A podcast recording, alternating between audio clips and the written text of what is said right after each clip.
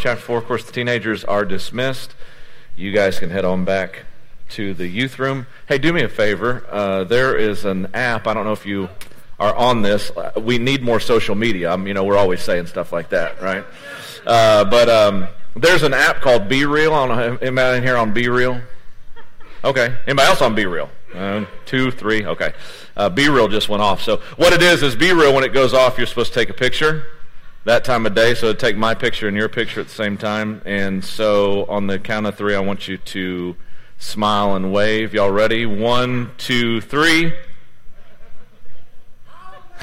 You're awesome. All right. You know, we we really what we need is uh, we need more devices to control our lives, and so that's what that is. But anyway, oh, Sabrin, you got that? Awesome. So uh, you are now saved in the history of my BeReal account. But thank you for that. Um, great worship set. Uh, just uh, I love hearing you guys sing. I like hearing them sing too, but I hear all them all the time. Uh, all those kids on the stage are mine, either biologically or adopted.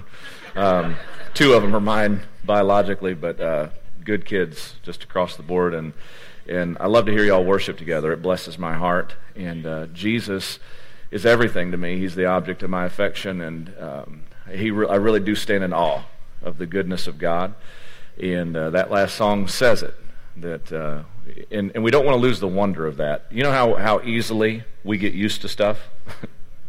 I mean, think about that. We, we're, we're highly adaptive as creatures, and, um, you know, it, even this is new. In the first week, it felt new. This week, I feel like, you know, you guys are just, you know, old crazy cousins I hadn't seen in a while.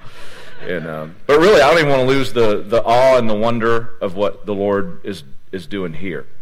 And I do stand in awe of that. And uh, I stand in awe of the Lord, and I stand in awe of uh, just how His Spirit works in the hearts of His people.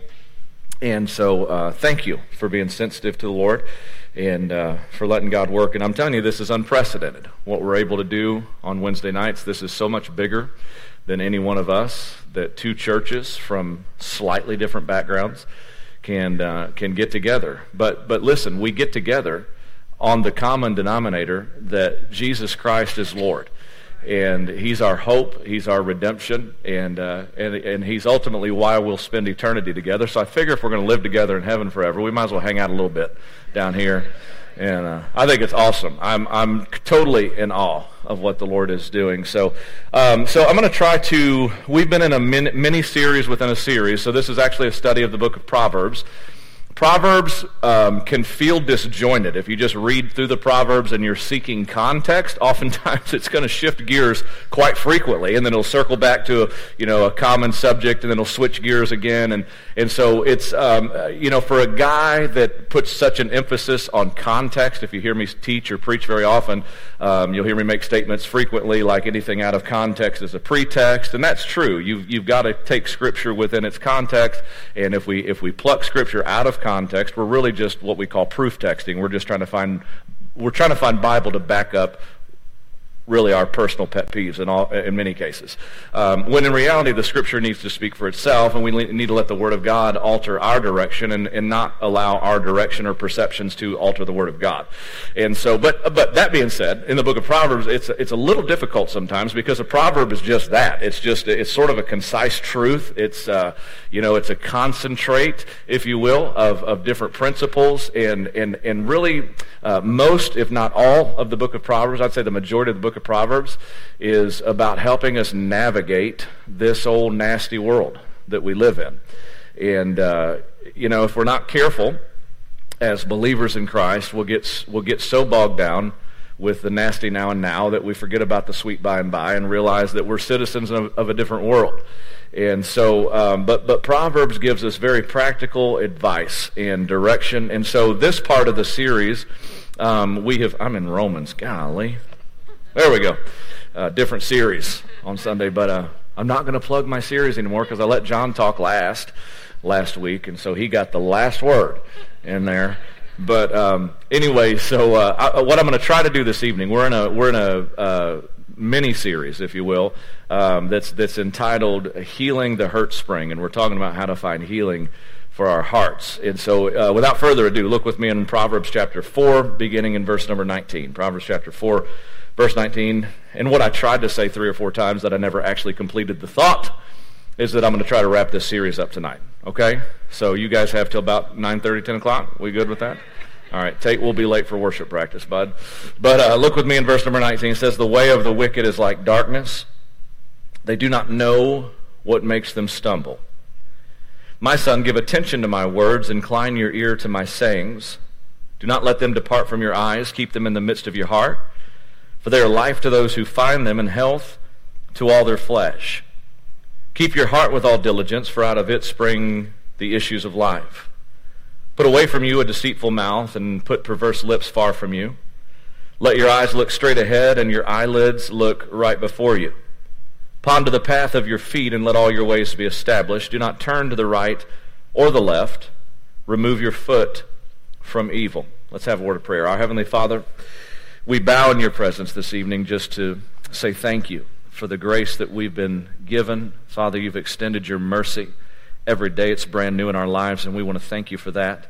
And Lord, tonight we pray that your Spirit would guide us as we seek truth, as we desire to be filled with the mind of Christ. I pray that you would enable us to hear your voice, and while doing that, we probably need to shut some things out. And Lord, so I pray right here, right now, that you would just remove distractions from our minds. I pray, Father, that you'd help us to lay aside even important responsibilities outside the, the four walls of this room. That we could, we could settle in and we could listen and we could bask in your presence. Please speak to us. I pray that you'd give me wisdom. I know that I'm nothing without you. And so I pray that you'd use me tonight as your, as your voice, as your mouthpiece. Please bless our time together, we pray in Jesus' name. Amen. So as we get started, I feel like I'm going to read you a disclaimer. Can you ever heard a disclaimer for a sermon? I'm going to read you a disclaimer for this sermon. The information presented is the author's opinion and does not constitute any health or medical advice.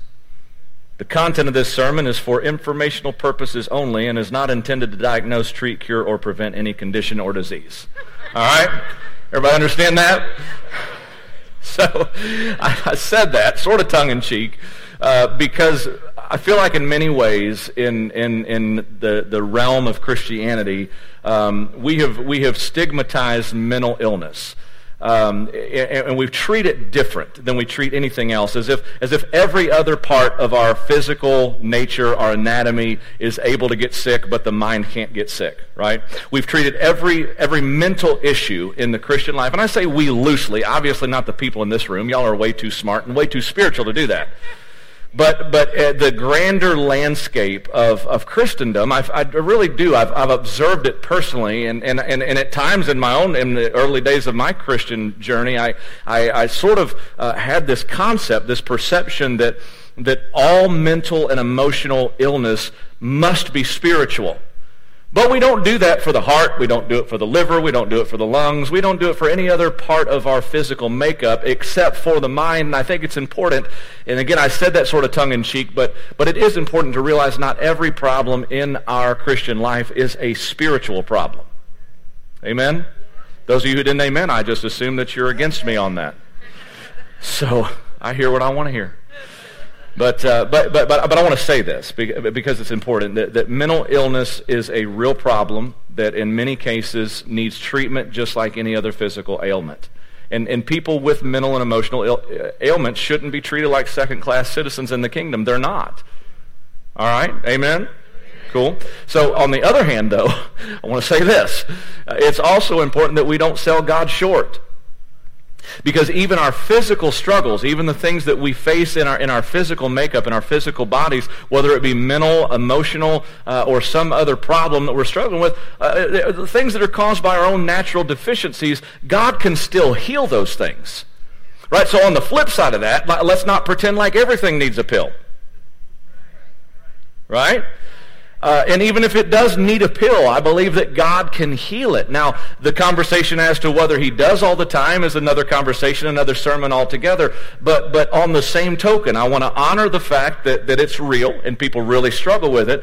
But at the same time, I, I believe God can heal cancer. I believe that God can heal heart disease. I believe God can heal anything. So just because it fits into what we would call a, an emotional uh, deficiency or a mental illness, that, that does not mean that God can't bring mending and healing to that person's life. All right? So, so we're going to try to dive into the deep end of this subject a little bit. I've spent the last couple, the first couple of weeks, um, we were in the diagnosis phase, which is, which is sometimes um, a little bit arduous, maybe a little bit hard to even, even look at and, and take an honest, uh, uh, really an honest examination of our own hearts. And we're going to continue to do that just a bit tonight, but I want to try to get you to the remedy. So as we dive into this, it, it's important that, that we remind ourselves that, that we live in a very depraved and broken world. Okay? You probably don't need to be reminded of that. But, but, but we, have to, we have to remember, and I tell people this very often because uh, as Christians sometimes we, we struggle with the, the pains that we have to encounter. We struggle with the disappointment. Sometimes we look toward heaven and say, well, where, where are you, Lord? Where are you in my hurt? Where are you in my emptiness? Where are you in my disappointment? The fact is, God is here. He's a friend who sticks closer than a brother, but this ain't heaven. Right? If this is heaven, I'm disappointed. You hear me? I mean, this, this is not heaven, and it's important that we remember that. And, and, and things, frankly, aren't getting any better in this world until Jesus comes and sets things straight. And so, so here's why that is important. That's, that's the, here's why that little transitional statement is, is important to this subject. It's important because this series is not about solving all the world's problems. Yeah? I mean, it's my series. I get to say what I want about it. But again, I say that because uh, as Christians, we are, we are good. I'm talking expert level good at identifying evil. We're great at calling out the darkness. We're good at cursing the darkness. We're good at screaming and hollering about it, holding signs and waving banners and all that stuff. We're good at identifying the evil in the world, but the problem is I don't have any power over that. And if you have even a smidgen uh, of a control freak in you, like I do, if you don't if you don't recognize where where you end and where other people begin, you're going to drive yourself insane we have to understand that, that we don't have power over this world. And one of the truest statements that we need to focus on in verse number 23, which is our, our subject matter, where it says, Keep your heart. Stop. That's it. Keep your heart. I can't affect change in anybody but me. We don't have the power to manipulate or dictate the world around us. Right?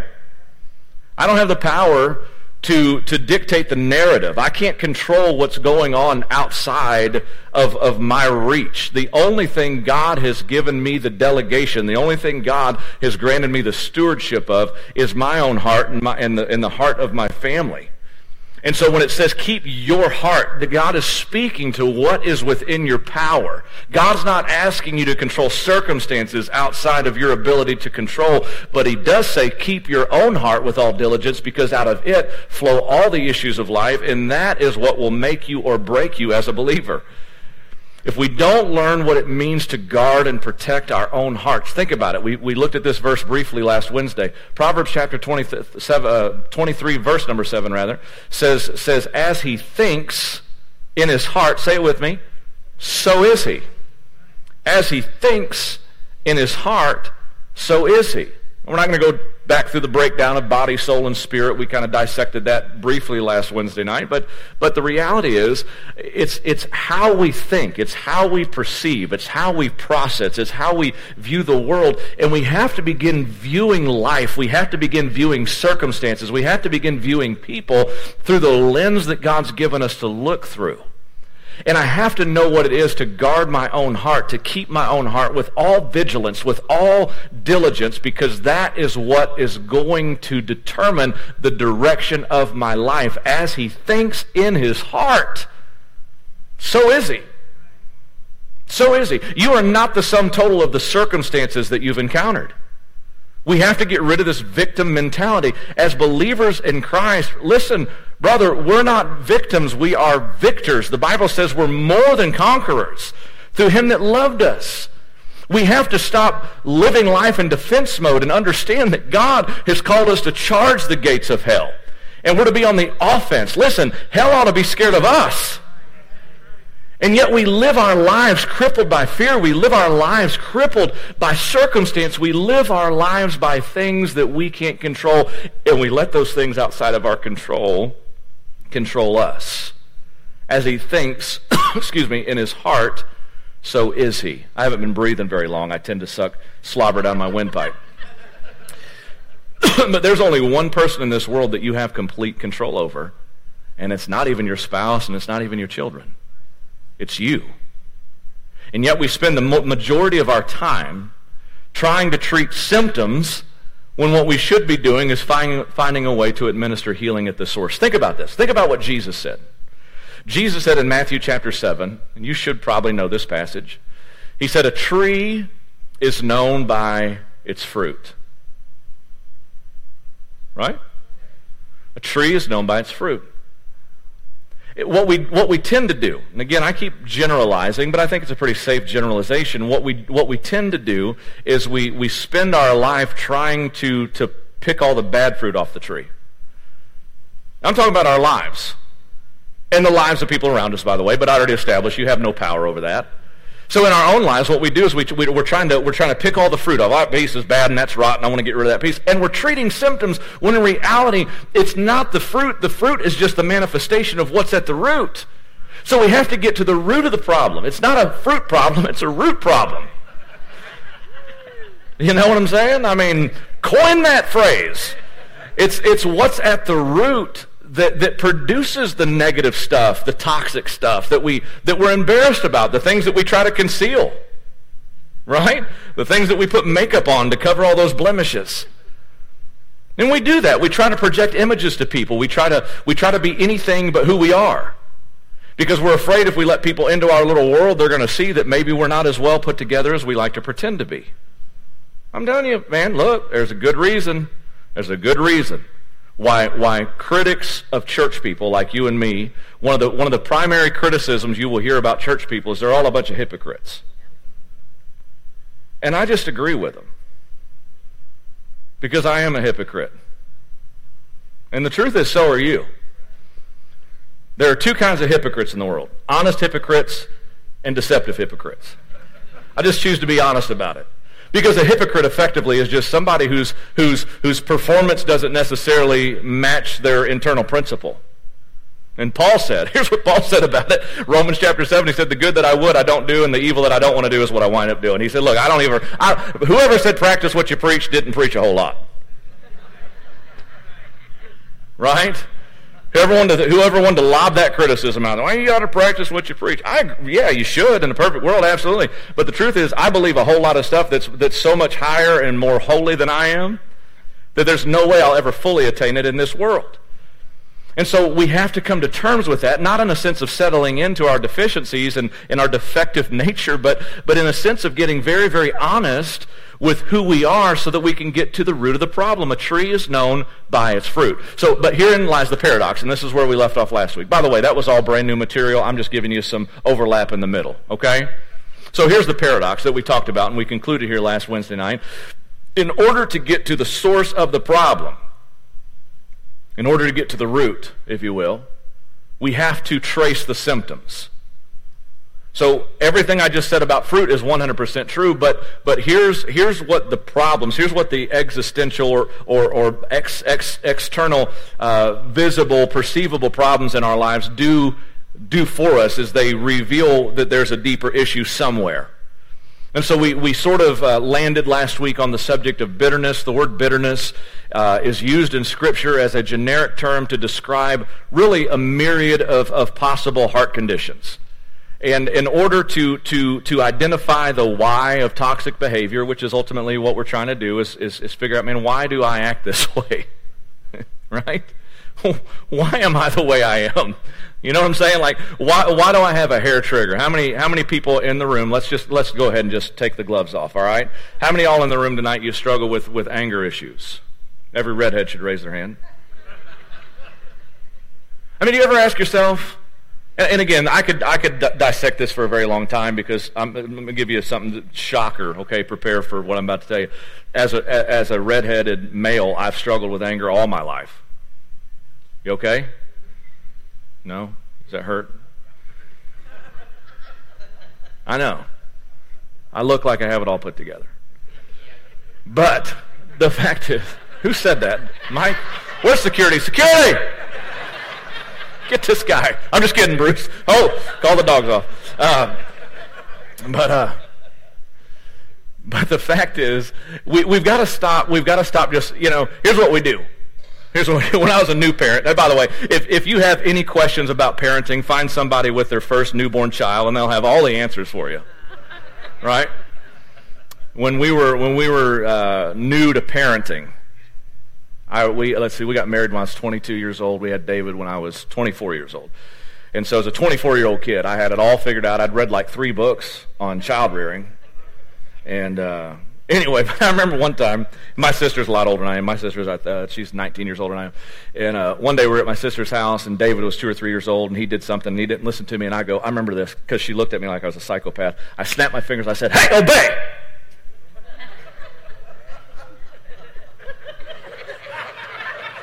Right? Like, like he's going to stand there at attention. You, sir. what do you to do next, sir? But we do that. Like we, we think we can snap our hey, quit getting mad.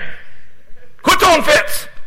Always hollering. Stop, stop that. Don't do that. And we're trying to dictate and, and, control things when the problem is it's not the what, it's the why. We've got to get down to the root of the why. Why do I why do I why do I lose my freaking temper like that? Right?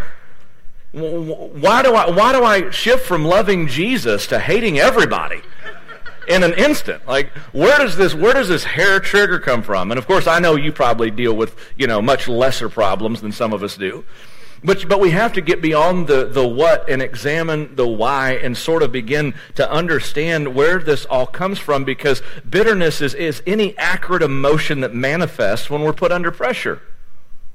Your spirituality is not defined by how you respond to things when all the elements are, are in line. When the atmosphere is perfect, that, that doesn't say anything about your level of spirituality. Your level and my level of spirituality is how we respond to things when we're under the gun. It's that pressure. It's when we're, it's when we're pressed down. As, as, as the Apostle Paul said uh, concerning his, his missionary travels, he said, we were pressed out of measure, above strength. He said, man, he said, things got turned up so high that, that we, couldn't even, we couldn't even bear up under the weight of it. And the truth is, that's how life is. Life will absolutely knock the wind out of you occasionally. And it's in those seasons when, when everything seems to be falling apart that we really begin to see how strong we are spiritually. And so it's the issues of life. Keep your heart with all diligence, for out of it flow the issues of life. So let me, let me summarize the problem. And follow me here, okay? Everybody following me? If you're not listening, raise your hand. Okay. so try to try to follow what I'm what I'm saying to you. We we tend to let the river of life flow backwards. I want you to think through this with me. We tend to let the river of life flow backwards. And, and, and consider what Jesus said. In John chapter 7, verse number 38, he said, He who believes in me, as the scripture has said, out of his heart will flow rivers of living water. He who believes in me, how many y'all believe in Jesus? Right. Hopefully, at least 96% of you. But Jesus said, if we believe in him, his word, the scriptures, have professed that out of my heart, out of your heart, should flow rivers of living water. That means, and I don't want to get into the quantum physics element of it, but Jesus said we really ought to be positively impacting the atmosphere around us. That His Spirit ought to be so alive within us. That God's Word and His Spirit ought to be so alive and at work in our lives that other people are positively impacted by being in our presence. And I said this either last week or the week before. I don't know when I said it, but I'm sure I said it. That, that we've all been around some people that just have a, a, just, it's like a gift. They have a gift, if you want to call it that, of just absolutely sucking the life out of a room. Don't look to your left or right. Don't make eye contact with anyone. but but we've all known people like that. Like when they walk in, we you know with the just sort of the proverbial eye roll. Like, oh, jeez, gosh, don't we?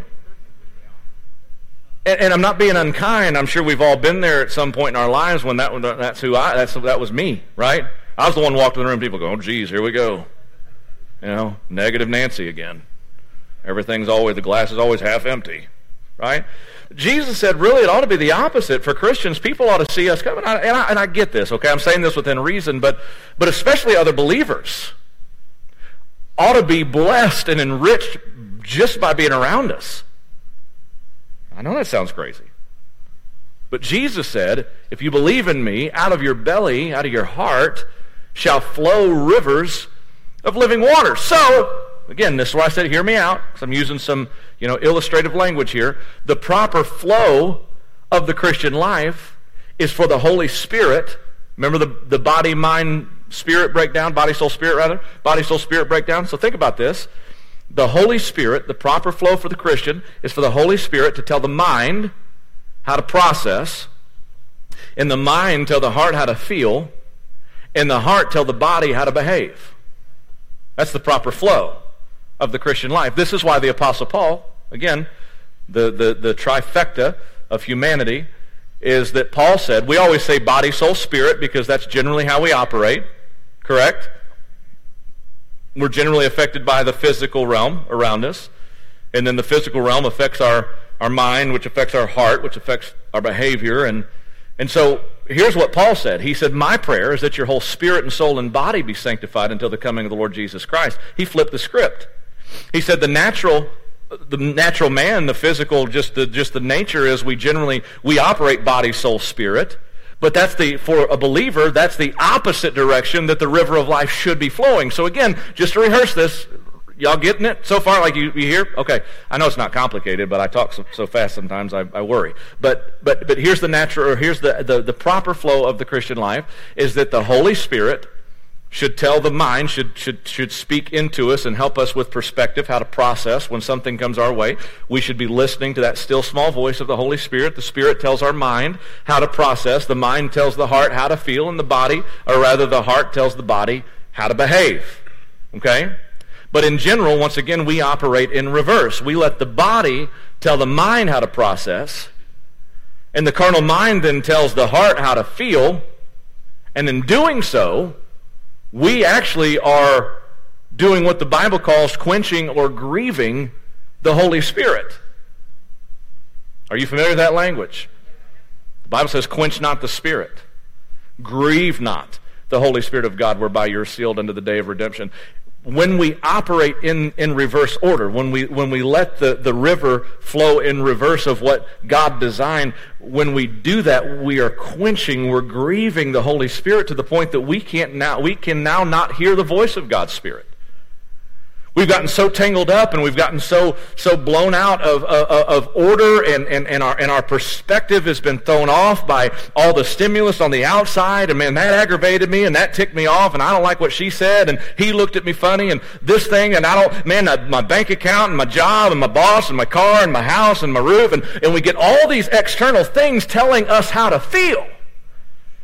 And that, and that gets everything all so backed up. And, and, and, and honestly, it's a, it's a perversion of the design that God put in us as born again believers because we're supposed to be allowing, we're supposed to essentially be getting our physical nature out of the way so that the Holy Spirit can properly work in and through us. That's why the Bible says things like if we're led by the Spirit, we're not under the law. Right? It doesn't mean as Christians we don't have principles. You should be principled. Amen? Christian people ought to be principled. We don't believe in situational ethics. I'm not going to get in a situation, see how I feel, and then make a decision. I'm going to have principles in my life that guard the parameters of my heart and, and, and all those things, but that's absolutely 100% admittedly a rabbit trail, so let's get back on point. okay? So the Bible says if we're led by the Spirit, we're not under the law. Again, that doesn't mean that we don't have laws that govern us. But the law was given If you just want to break it down, if you just want to psychoanalyze why God gave the law, the law was given to bring order to, to, our, to our physical nature. Don't commit adultery. That's a law binding our physical nature. Don't commit murder, which sounds like an easier command than it actually is sometimes. Right? No? The only violent one in the room. I'm going to I'm to keep confessing my own sins even if you don't join me. Don't, don't, don't lie. Don't steal. Right? All those things were given. Those, those laws were given to, to govern really the, the, the radical, rebellious nature of who we are. So this is why the Bible says if you're led by the Spirit, you're not under the law. You don't need a law to govern your physical nature when your physical nature is being governed by the Holy Ghost of God who wrote the Scriptures in the first place. The Holy Spirit's never going to lead you to commit murder. Right? The Holy Spirit's never going to lead you into immorality. The Holy Spirit's never going to lead you into extortion or dishonesty. The Holy Spirit is never going to lead you into any sort of evil. So if we have the flow going in the right direction, then we don't need a checklist. We don't need anybody slapping us on the back of the hand when we get out of line because the Holy Spirit is the one who is governing us when we follow the proper order that God has placed upon us. And good night. We've got 45 minutes. That's awesome. Don't look at your watch. I, I do want to try to wrap this up tonight, so bear with me. Give me about, you guys got 15 minutes? I got 648. You got 648? Well, we got 12 minutes at least then. All right. So one of the greatest geographical illustrations of, of this truth is, uh, is a little place just south of Jericho, Jericho called the Dead Sea. Everybody's familiar with the Dead Sea. By the way, we're going to Israel, Lord willing, next June. We're going to visit the Dead Sea. I'd love for you to go. Tell you more about it later. I don't even know why I threw that out there. But here we go. But this is an amazing illustration. So, so, so there are several very interesting facts about the Dead Sea, but I, I want to just name a few to, to help us understand this concept. Uh, a few things about the Dead Sea. First of all, the Dead Sea is the lowest point on earth. Did you know that? It's 1,400 feet below sea level. It's the lowest point on earth. It's also the same region of Sodom and Gomorrah. Again, other very interesting facts surrounding the Dead Sea. It's one of the most interesting geographical locations in the world that I've been to, which is not saying much. But anyway, I've been a few places, but it's you know, uh, but it's the lowest point, 1,400 feet below sea level. It's a low place to be. Uh, it's very rich in minerals. In fact, it's 10 times saltier, more saline than, uh, than, than regular seawater, which means even though it's rich in minerals, and people do go there just to soak, and, and you, you don't swim, you float in the Dead Sea, right? You can't sink technically in the Dead Sea, but, uh, but because it's so rich in minerals, such a high concentrate of, of, minerals. But the problem means, that also means on the flip side, even a few gulps of Dead Sea water will most likely kill you. Right? You can't drink it. Um, absolutely nothing can live in the Dead Sea. It can't support plant life. It can't support animal life. It can't support aquatic life. It is dead and it produces death. So, so here's the question that we should be asking Why is the Dead Sea dead? It's a good question. Remember earlier I said we're always trying to identify the what, we should get to the why. So the right question here is why? is the Dead Sea dead? And the, and the answer is this The Dead Sea is dead because it only has inlets. Do you know that? The Dead Sea has no outlet. There's no stream that flows from the Dead Sea. Anything that flows into the Dead Sea stops at the Dead Sea. And so, in other words, it's constantly being fed but doing no feeding. It's constantly receiving but never giving. Maybe this is why Jesus said it's more blessed to give than to receive. Because we have this, this example, this, this, this just, just this brilliantly bold example of, of, of what the Christian life looks like when all we do is sit, soak, and sour. All we're doing is receiving and never giving. I want to say this to you because we could, we could take this illustration of, of, very different directions, but let me just simply say this to make this point. You were not created to be a receptacle of abuse, of pain, of disappointment, of heartache. And Jesus can transform the bitter waters into a spring of life again, but you have to be willing to open up. you have to be willing to open up and let your heart feel again. And so here, let me finish with this. Okay, I'm really trying to cram a lot in because I told myself, self, we're going to finish this mini series tonight. All right, I've only got three months with you, so we got to get through it. Jesus in John chapter 4, you'll know the story. He meets a woman that uh, really society had given up on, and, and, and she probably, if we knew the whole story, had given up on herself. It, it really seemed that way. And it's one of my favorite stories in the Bible, where we understand Jesus and his journey, being the sovereign God that, that, that is and was and is to come. It says this about Christ in his, in his travels. It says, he told his disciples, I must need go through Samaria. I need, I need, I need to just take a little detour. And Jesus knew there was a divine appointment. There was a little lady that would be there that day. And so it tells us that he sat there on Jacob's well. And as he was sitting in the heat of the day, a woman approached him to draw water. And Jesus, being a Jew, said to this Gentile Samaritan woman, He said, Give me a drink. And she said, Who are you, a Jew, asking me, a Gentile, for a drink of water? And Jesus simply said, If you would have asked of me, I would have given you living water. Now think about what happens next. All right, here's to me this is this is one of the most interesting parts of this story. Jesus said, "If you would ask me, I'd give you living water." She said, What's that mean? She, he said, Well, if you drink of this water uh, in this well, Jacob's well, this physical well, you're going to thirst again. You're going to keep having to return. You're going to keep finding yourself dehydrated and dry, and you're going to have to continually return to this point, and, and you'll eventually discover yourself being disenchanted with all that the world has to offer because you keep having to try and draw water in the same place that's only producing more thirst. But if you would ask of me, I'd give you water wherein if you drink, you'd never thirst again. Now, we would have written her name down at that point on a decision card. Okay? That's what we do. Take her name down, what's your phone number, you on Facebook, what's your email. Because here's what she did immediately. Jesus said, If you ask me, I'd give you water. If you drink of it, you never thirst again. She said immediately, Give me this water that I thirst not, right? Why not? Makes good sense. I mean, if I can take one more drink and be done, I mean, I can stay drunk for the rest of my life. One more drink? I don't think that's, anyway. Another story, water and wine. Anyway. But she said, if you, yeah, absolutely, I'll take it. And again, that's the point. We, man, we, we, woo, man, she made a decision for Jesus. But here's what Jesus did. It seems harsh if you really pay attention to what, what took place. He said, uh, he said, go call your husband. She said, uh, Well, uh, but yeah, I don't have one. He said, Yep. You've had five. And the guy you're living with now is not your husband either. Now, she did what we all would do. She put on her religious facade. And she began to expound theology to Jesus. This is hilarious.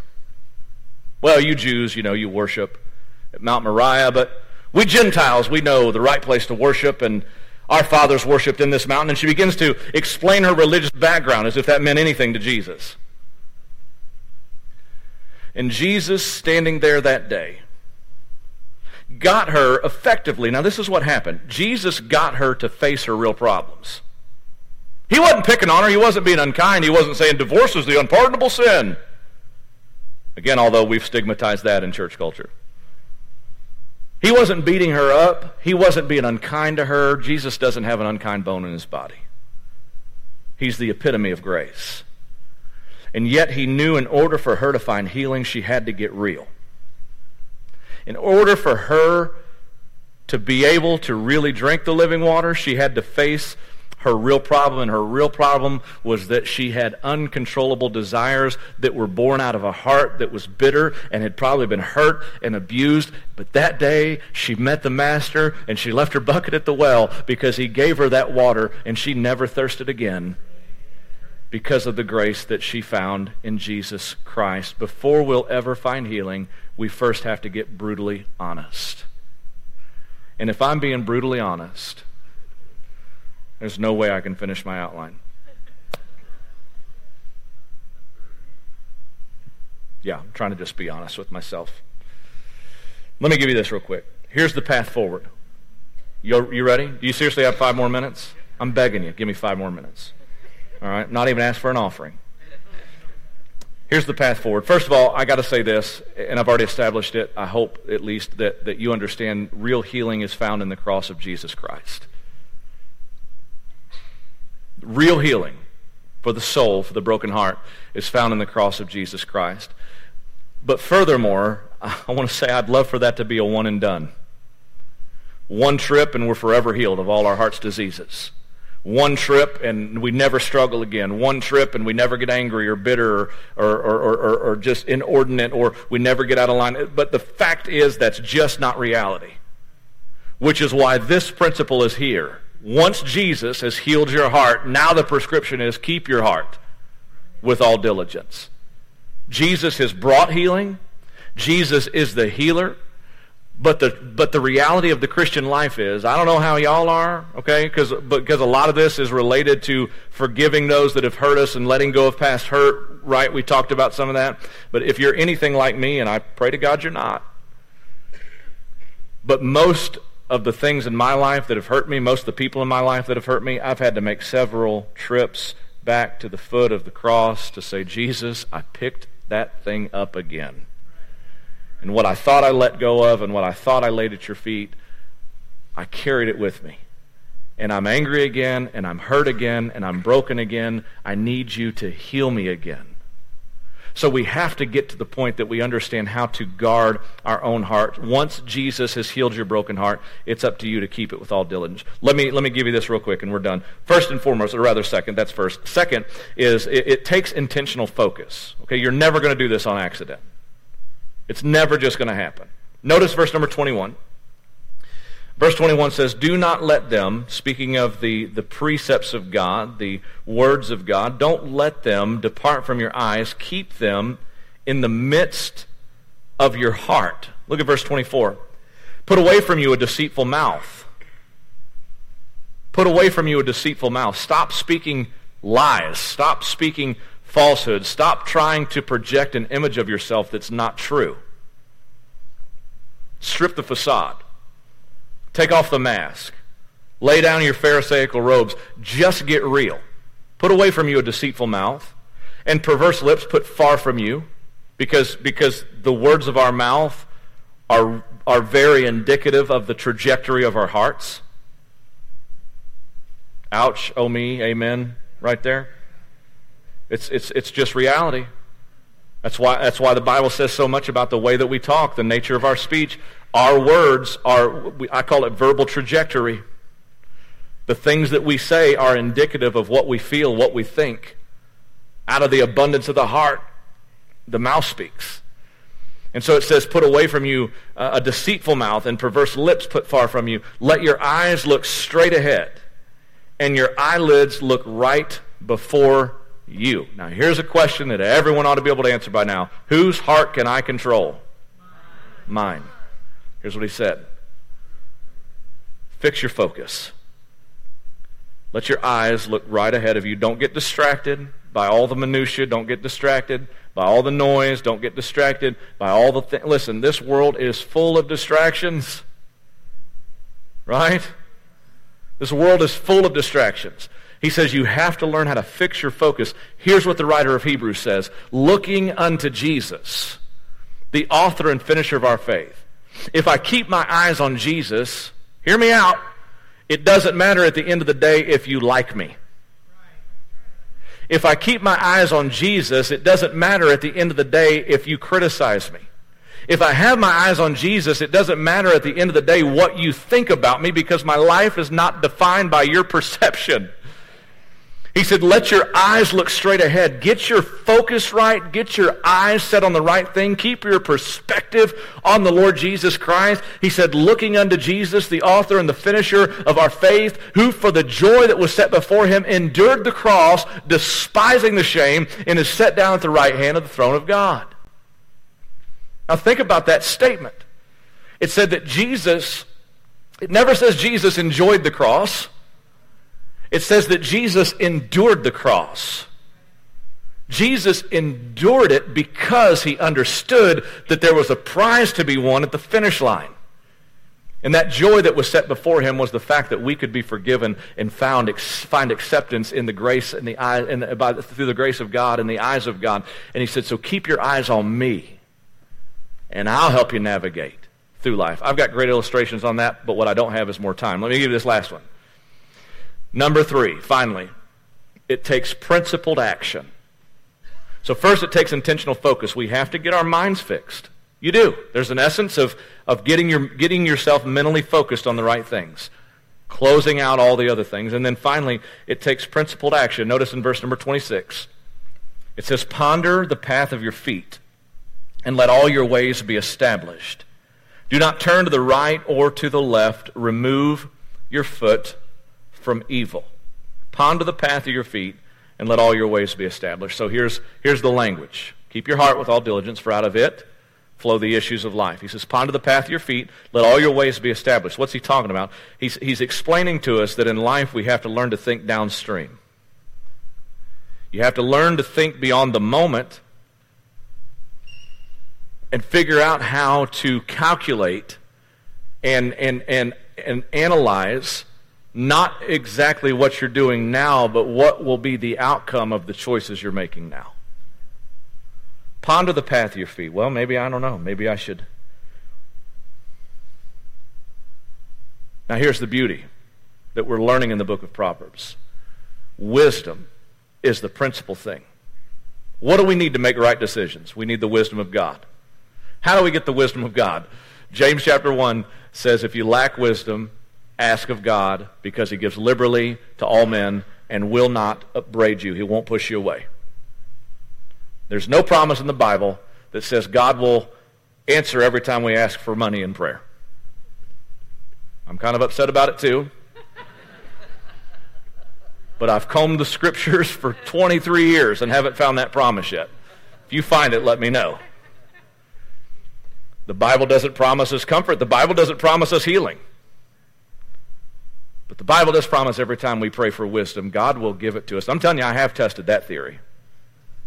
I've tested it over and over. And every time I've asked God for wisdom, guess what I've received? Every single time. Every single time.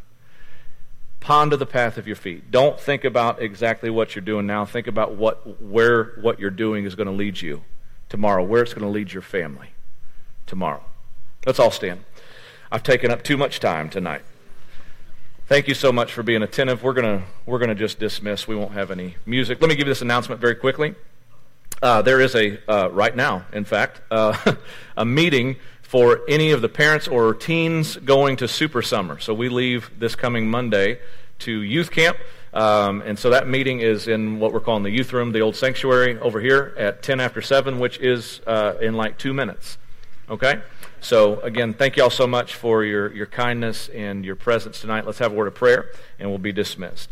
Our Heavenly Father, thank you again for all that you've done in our lives. I pray that you'd help us not to just be hearers of the word, but God, that we would put to practice the truth and the principles that you have not only spoken to us in black and white, but God, you've illustrated and given us insight and, and understanding in so many different ways. I pray that you'd use our time together to glorify your name. I pray that you'd strengthen us. And Father, redeem the lost around us. I pray that you would call uh, those lost sheep home. And Father, do a work that only you can do. We give you the glory throughout the ages in Jesus' name. Amen. God bless you guys. You're dismissed.